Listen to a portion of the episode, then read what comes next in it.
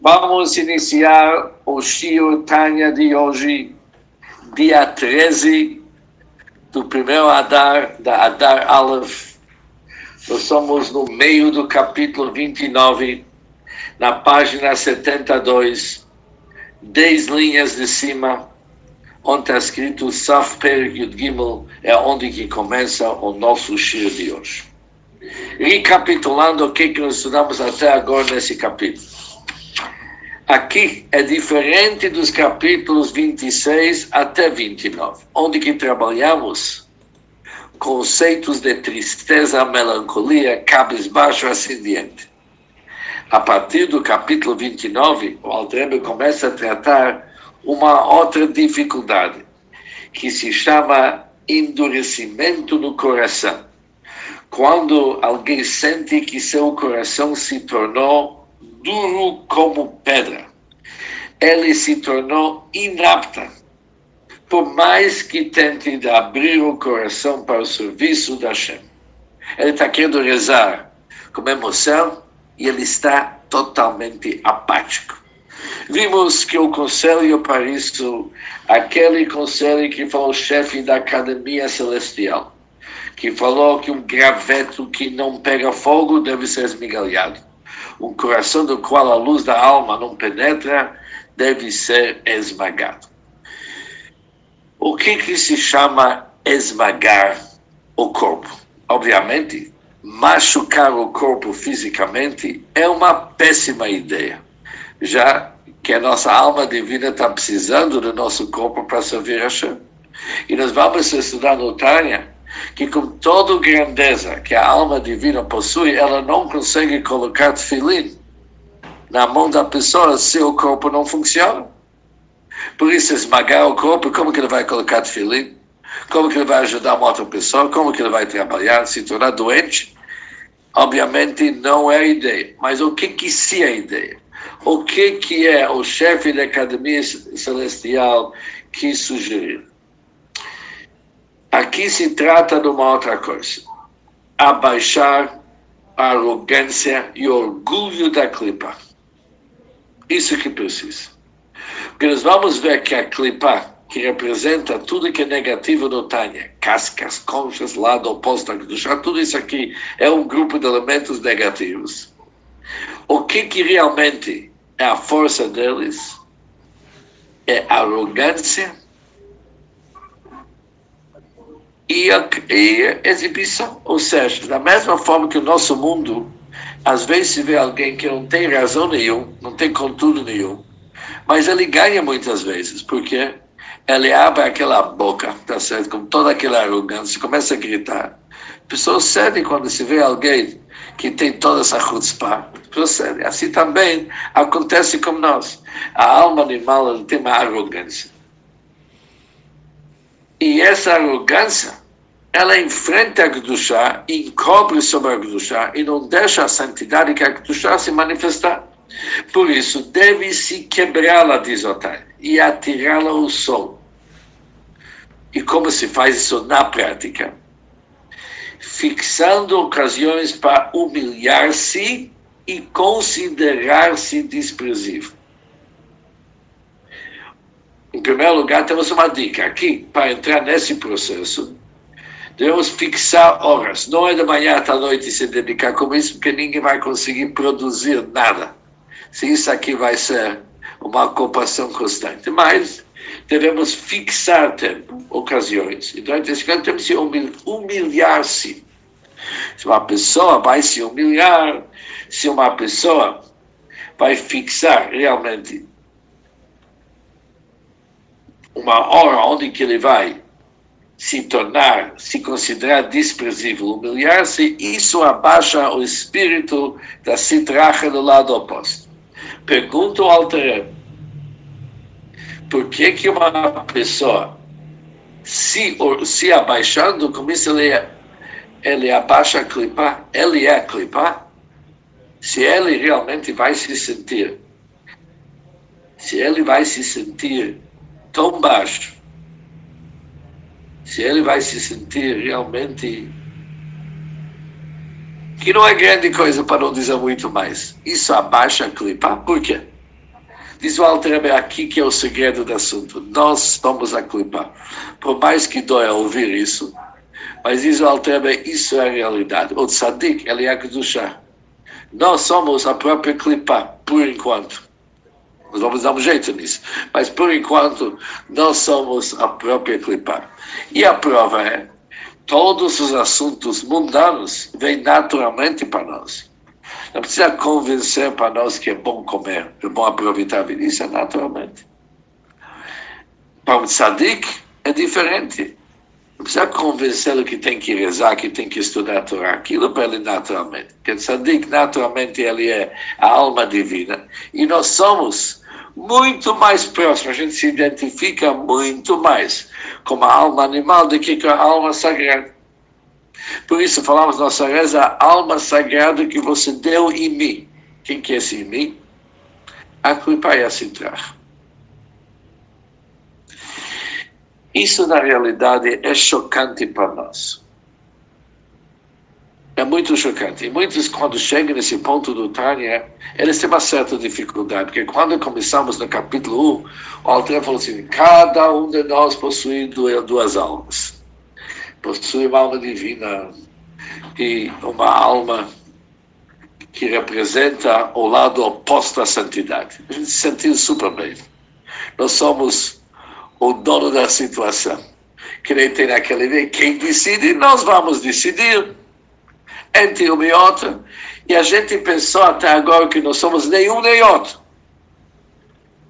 Pior ainda, quando chegou no capítulo nove, ali está escrito, e quando uma pessoa dá mais atenção sobre sua vida espiritual, sobre... Agora, esse assunto está nos pegando de surpresa. Porque realmente é chocante para nós, para ouvir essas palavras, que nós somos alma animal. A gente achou que nós somos muito mais do que isso. Além da dificuldade que nós temos para dar sequência para esse capítulo, não se encaixa com aquilo que nós vimos até agora no Taim. Agora, esse assunto eu estou parando para realmente a gente se aprofundar, porque é alguma coisa que é muito confuso. Quando olhamos no Taim, o início do capítulo nove, estava escrito uma palavra interessante. Aliás, é o número dez. Vihinei Keshe adam. Eis quando a pessoa fortifica sua alma divina e combate contra sua alma animal. Ele fortifica sua alma divina e combate contra sua alma animal. Ou seja, vamos imaginar, nós somos esse homem e nós vamos pegar a nossa alma divina e nós vamos lutar contra a nossa alma animal. E quem somos nós? Nenhum nem outro. Senão não cabe essa linguagem. Tá certo? Se a pessoa, de novo, se quando a pessoa fortifica sua alma divina e combate contra sua alma animal. A gente achou que nós somos o meio termo. Agora, ou seja, há uma pessoa, e essa pessoa tem como se tivesse uma escolha entre a alma divina e a alma animal. Assim que entendemos até agora. Mas isso, quando chegamos ao capítulo vinte e sete... principalmente vinte e nove, que nós somos agora, percebemos que isso está errado. Porque aqui está escrito que nós somos a alma animal. Um benuni, e com certeza quem que é abaixo desse benuni intermediário do Taim, ele, é, ele personifica a alma animal. E a alma divina é como se tivesse agregado nela. Como que podemos entender isso? Nós vamos sair um pouco do texto agora, porque aqui, sem esclarecer assunto, vai ser difícil entender a linguagem do Taim. No capítulo dez, se nós vamos olhar nas anotações do Taim, está escrito que há um ter- uma terceira alma, que ela se chama nefesh hasichlit, a alma intelectual. Ou seja, existe o intelecto da pessoa, um intelecto que ele é neutro. Não é nem bom nem mal. Não pertence para a alma divina e nem para a alma animal. E dentro desse intelecto neutro há um certo debate, um, podemos chamar, um certo conflito entre o bem e o mal, que isso é a pessoa com quem que o Alter Rebbe fala no capítulo nove. Entretanto, o intelecto nosso, com todo que ele é neutro, ele é muito mais próximo à alma animal do que à alma divina. Ou seja, a forma que os Rebbes entenderam o Tânia é o seguinte. Quando o Alter Rebbe fala que nós somos o mal, que nós somos o nefesh HaBahamit, a alma animal, melhor dizer, isso é Hi Hi Adam, isso é a pessoa, significa que mesmo aquilo que nós concentramos neutro dentro de nós, que é nosso intelecto, sabe que esse intelecto, por mais que achamos neutro, não é nada neutro, ele puxa muito mais para o lado mundano do que para o lado de Kudusha, de santidade. Isso é algo que já podemos até não somente aceitar, podemos sentir isso. Ou seja, como que é o nosso dia a dia? O que que vem naturalmente para nós e onde que nós precisamos do esforço? Há pessoas que para eles comer e beber tem que lembrar eles, que nem eu falei para vocês. E para eles toda comida é igual.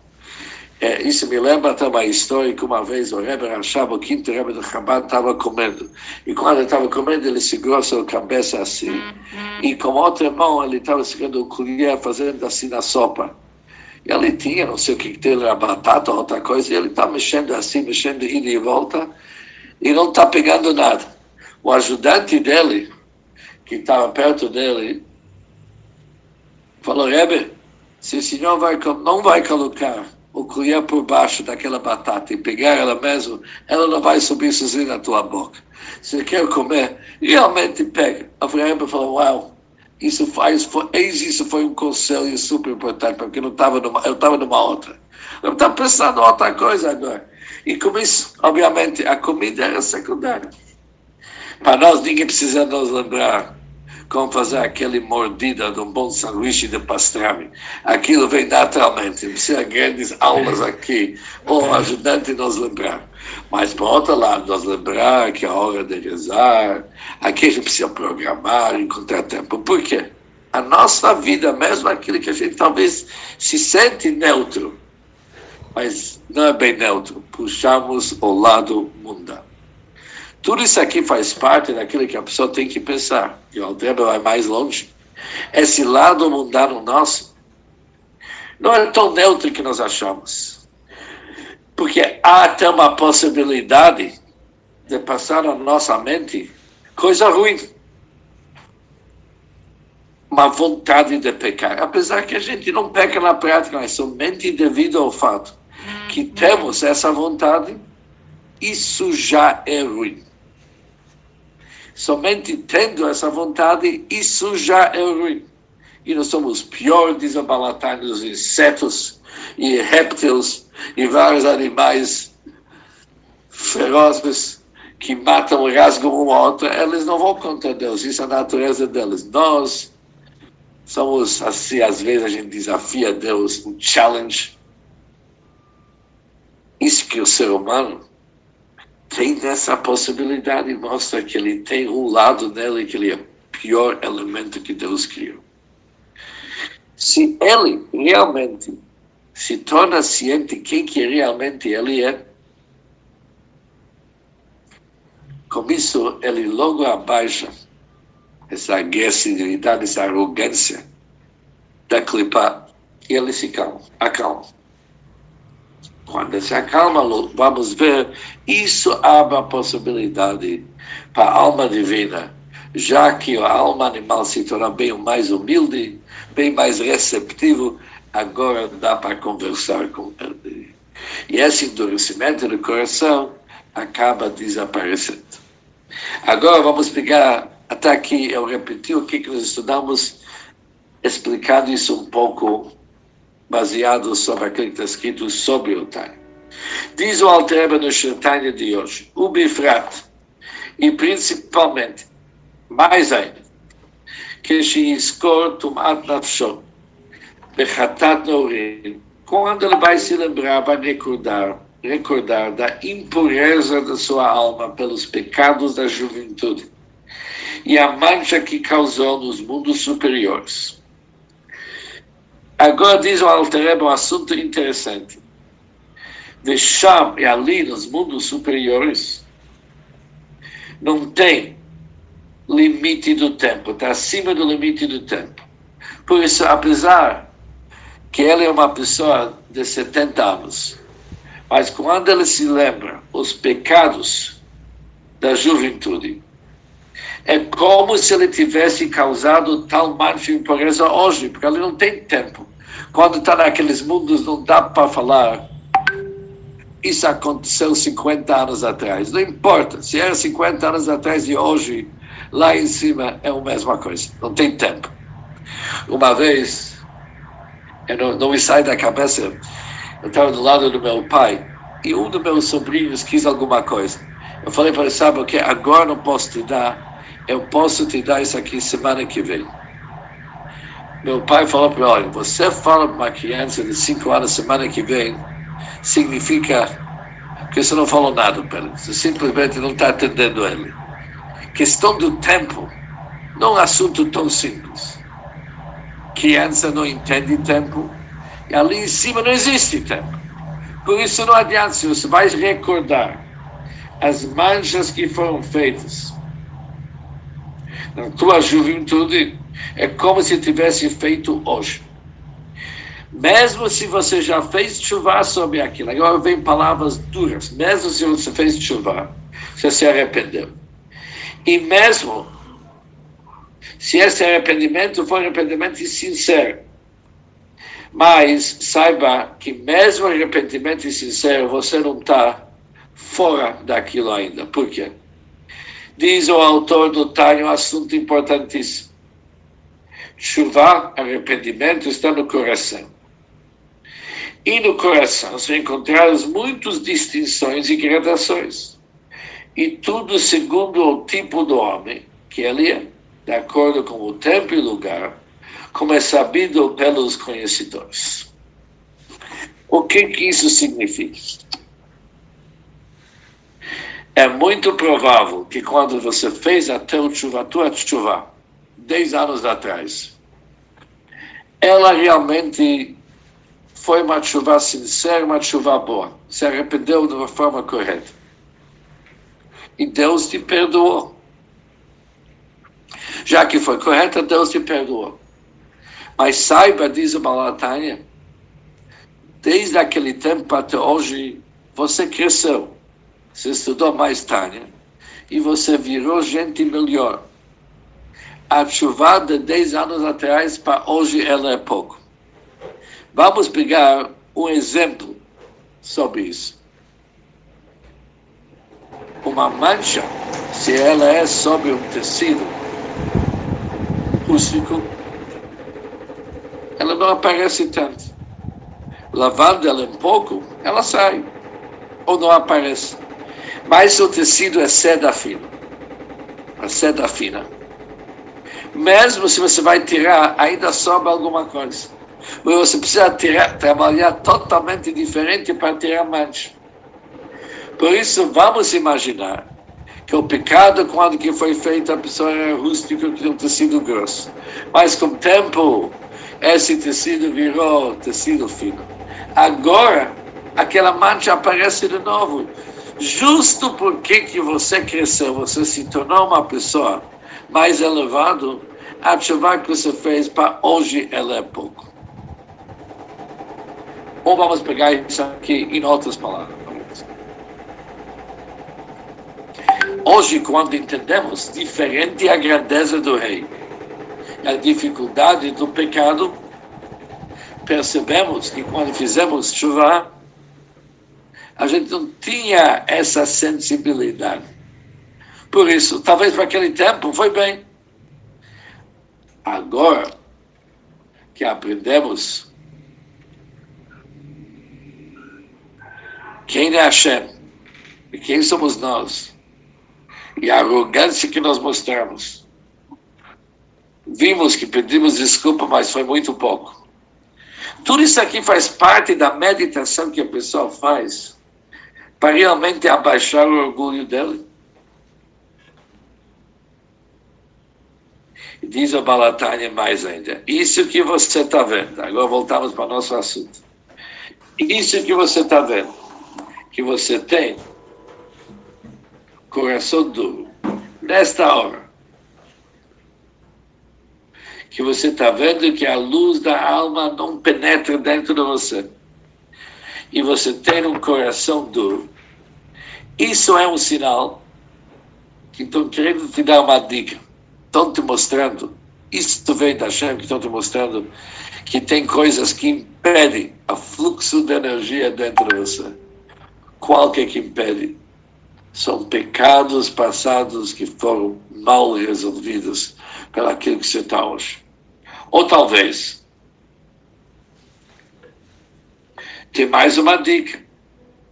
Hashem está querendo te elevar a um nível mais sublime de arrependimento, proveniente de maiores profundezas do coração. E por isso diz o rei David, meus pecados estão sempre frente a mim. Eu sempre me lembro, meus pecados, porque são uma oportunidade para subir para um nível maior. Mas com tudo isso, o Alter Rebbe fecha o raciocínio. E diz o seguinte, se você tem, se você está sofrendo de endurecimento do coração, teu coração se tornou duro como pedra, abaixa teu orgulho, tira a arrogância que existe dentro de você, porque você não tem direito para arrogância nenhuma, você não tem direito para se exibir tanto. Você, de uma certa forma, é a própria Sitra Achra, você é o pior dos insetos e animais, você é um pecador, e mesmo que você fez Chuvá, continua achando que você é um pecador, porque estão te mostrando que você tem trabalho ainda para consertar teu passado. Com tudo isso, a pessoa realmente vai conseguir abaixar seu orgulho, se tornar receptivo para um bom professor, que a nossa alma divina entrar e dar as diretrizes e assumir o controle e sentar, como se faz hoje, no driver's seat, onde que o motorista senta. E o resto são passageiros que têm que seguir. Com isso terminamos o Shiro Tanya de hoje, apesar das dificuldades que nós tivemos. Eu espero que o recording funcionou. E amanhã, se Deus quiser, vamos continuar a espera com condições mais favoráveis. E com isso termina o Shiro Tanya do dia treze.